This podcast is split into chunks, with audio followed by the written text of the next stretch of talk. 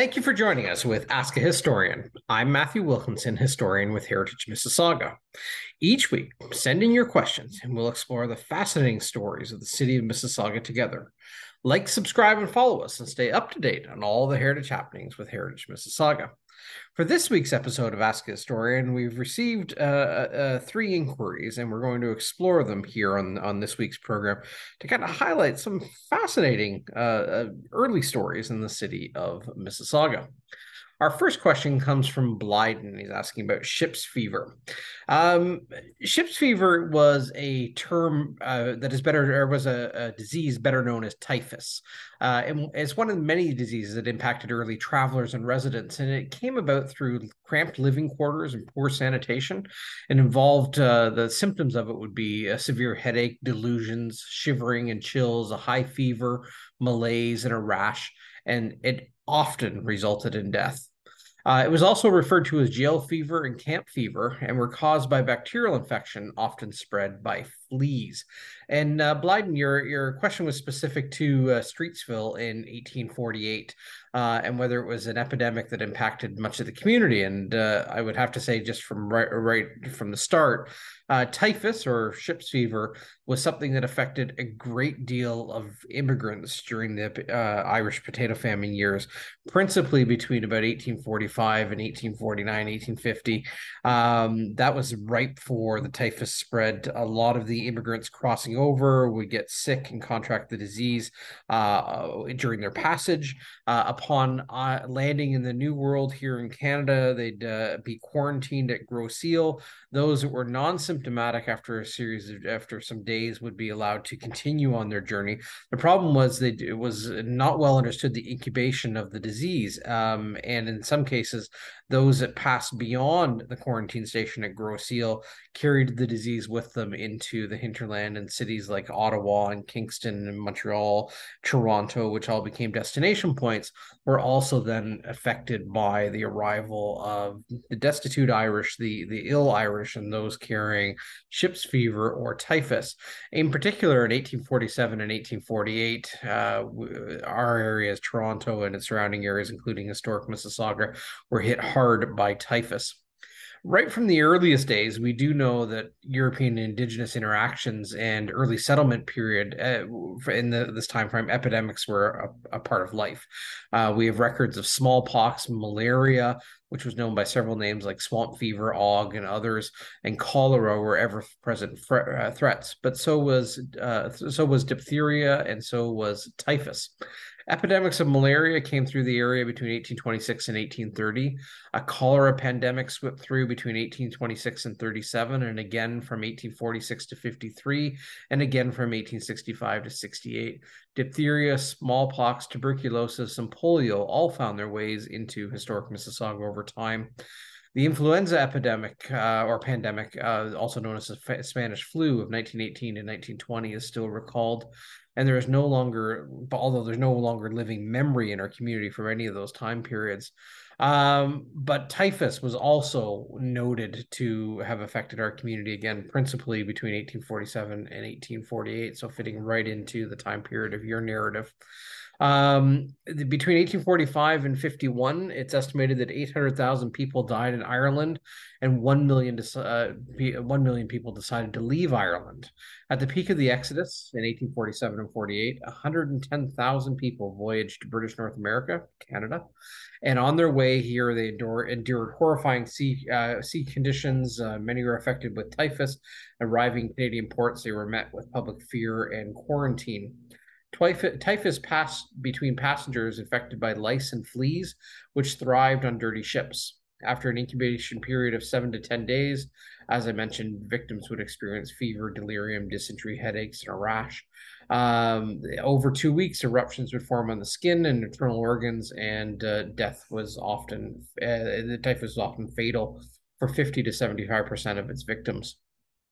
Uh, again, we mentioned that the quarantine station in the St. Lawrence River at, at Grosse Isle, uh, and there are many uh, Irish who did not pass beyond the borders of Grosse Isle.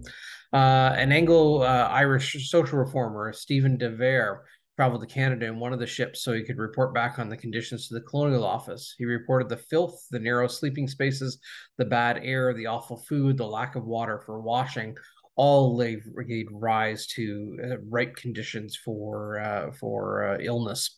Um, uh, at places like Toronto, fever sheds were set up, uh, and uh, there's an Irish famine memorial in Toronto. Those that would were deemed healthy enough to move beyond the fever sheds would find themselves into the hinterland. In some cases, they came to historic Mississauga. We have references to people settling in near the Malton area around what was Elm Bank, and also in Streetsville and the surrounding areas. There's a place known as the Irish uh, or the Catholic Swamp, which was predominantly an Irish settlement area around the intersection of uh, of Britannia Road and the Ninth Line area, uh, officially known as Diamond, but the newspapers referred to it as the Catholic Swamp. Um, but uh, there's a note in the in the Streetsville Review uh, in uh, in 1847 the, uh, that uh, those arriving in Toronto were crowded together like herrings in a barrel, and many had difficulty in drawing a breath of fresh air. So perhaps given those considerations of travel and the and the poor sanitation of the time, uh, it's no surprise that typhus uh, um, became a significant killer of of those that emigrated to this country from Ireland. So that fits uh, Blyden right into your time period uh, of your family in 1848 uh, and being afflicted by ship's fever and ship ship's fever again, uh, another name for typhus. Our second question this week comes from Anne on a Facebook post asking for information on the Infants Haven Hospital on Haig Boulevard in Lakeview. And this is a call out to anyone watching the show. If anybody has remembrances or stories around the Infants Haven Hospital on Haig Boulevard in Lakeview, We'd love to see them. We have pictures we would be most interested in. We have very little information to go on. Uh, a hat tip here to Nick Moreau uh, and uh, Kyle Neal from the Region of Peel Archives who've dug into this in the past and shared their information with us. We were able to find some uh, some uh, references to it in early newspapers. Um, it was a uh, a, a, child a, a, caretaking child's home for disabled children. Uh, operated from the late 1940s into 1962 as an unlicensed facility uh, it was uh, did not uh, fare well in a public health inspection in 1962 and was ordered closed. By 1966, it was up and running again as a licensed facility. Uh, it seems to have closed around 1968 or 69. The home was run by uh, a nurse, a Mary Alice Mann, and she was assisted by Ethel Burns and Ethel Shibley, according to the newspapers at the time. Um, and uh, over the course of its history, some 200 children passed through its walls. Uh, there were sadly some uh, some losses of life on the property, but uh, it does uh, there there are things that percolate down through time of people who remember this property. The the buildings were demolished in 1970, and a house was built on its site in uh, in 1972. But uh, we're interested if anybody has stories or pictures around the former Infants Haven Hospital on Haig Boulevard in in Lakeview.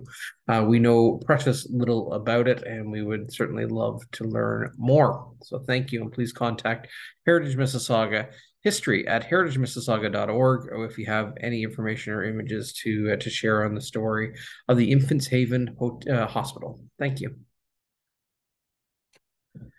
And our third question this week comes from Elaine, and it's asking about uh, the history of a house in Streetsville, 31 Thomas Street, which is a former residential house, now uh, a, a, commercial building uh, on Thomas Street, right near the railway tracks. And uh, it's always fascinating to look into the history of buildings. And this one, although we don't have historic images of the building, we do know it is a historic house. Uh, certainly, it uh, survives on the landscape today. The house was built about 1912, but we'll uh, we'll wander down its story here. Um, and thank you, Elaine, for for reaching out to us to ask about the story of the house.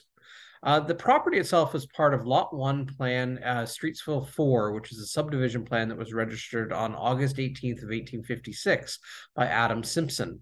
The property was first acquired by William Blaine in 1856, and in 1867 it was purchased by Agnes Blaine. We don't believe that there was a building on the property at this time, but rather that it was a lot that was being transferred. In 1884, Agnes, who had married Joseph Smith, sold the property to Andrew Blaine, her sibling. Uh, in 1912, the property was purchased by Joseph Fair, who sold it later in 1912 to Hugh, Whit- to Hugh Whitty for a significant increase in price. We believe that this is the indication that the house was built by Joseph Fair around 1912. Hugh Whitty, who was the first, uh, was likely the first resident of the house, was struck and killed by a train in Streetsville on February 4th of 1918 at the age of 39. In 1920, the house, which was then about 18, was then about eight years old, was purchased by Frederick Switzer. He lived between 1881 and 1929, and he lived in the house with his wife Susan Rutledge, who lived between 1883 and 1962. Their daughter was noted Streetsville historian and librarian Mary Ethel Nee Switzer Manning, Mary Manning, the founder of the Streetsville Historical Society. In 1972, the property was purchased by Marie and James Watkins, and in 1983 by Ellen and Roy Smith. And as I said, it's it has since transitioned from being a residential uh, building into a commercial building, but the house does remain on the landscape, or the building does remain on the landscape. But back to the builder of the house, and it's, it's a fascinating story around Joseph Fair. Joseph was a carpenter and contractor in Streetsville and is noted to have built several surviving heritage buildings in Streetsville, including this one. Uh, he served as a foreman for noted Streetsville builder John Graydon. Joseph, in, uh, after John Graydon's retirement, Joseph did take over his uh, his building uh, and contracting business. Joseph also served as a volunteer fire chief for Streetsville from 1912 to 1914, the same time period in which the house at 31 Thomas Street was most likely built. Joseph Fair, who lived between 1860 and 1931, was born in Streetsville and married Sarah Kirby in 1887. They had one daughter, Edna, and the family attended Trinity Anglican Church in Streetsville. The Fair family is buried in Streetsville Public Cemetery. The house itself is a rare surviving example, at least in Mississauga, of Edwardian residential architecture.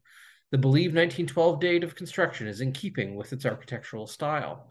One of the interesting things about Edwardian architecture is that it is in many ways a departure from the excesses of the Victorian era architecture that predated it.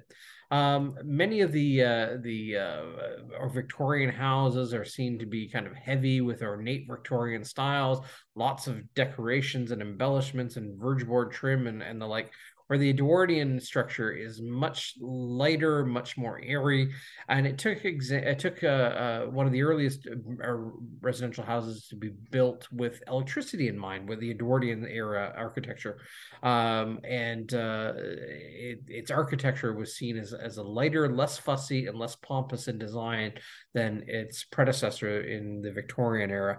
And so this is a, an example. There aren't a lot of Victorian era houses uh, that uh, that really connect to that architectural style left in Mississauga, um, but it certainly is uh, uh is is a, a, celebrated style of architecture and uh, and uh, does show a transition on the landscape between architect- architectural styles. Streetsville has a great collection of heritage buildings of a wide array of time periods. Its oldest building is from 1821 in Streetsville, and of course, here we are with a building that is uh, just uh, you know over 100 years old itself, um, but uh, built in 1912, almost 100 years after the oldest surviving building in Streetsville. So uh, the this building combined with others in the community really give you an array of time over which Streetsville thrived and grew and uh, and uh, left its architectural remnants behind for us to to wander and ponder about as we uh, as we traverse the uh, the Streetsville today. So that, in brief, is the story as we know it for the uh, the the former residential house, uh, now commercial building at 31 Thomas Street, built around 1912 and surviving today. Um, and we would uh, we would loosely call it uh, the uh, the uh, Switzer Manning House. So, with that, thank you for joining us for another episode of Ask a Historian. Like, subscribe, and follow us and stay up to date on all the heritage happenings with Heritage Mississauga. Thank you.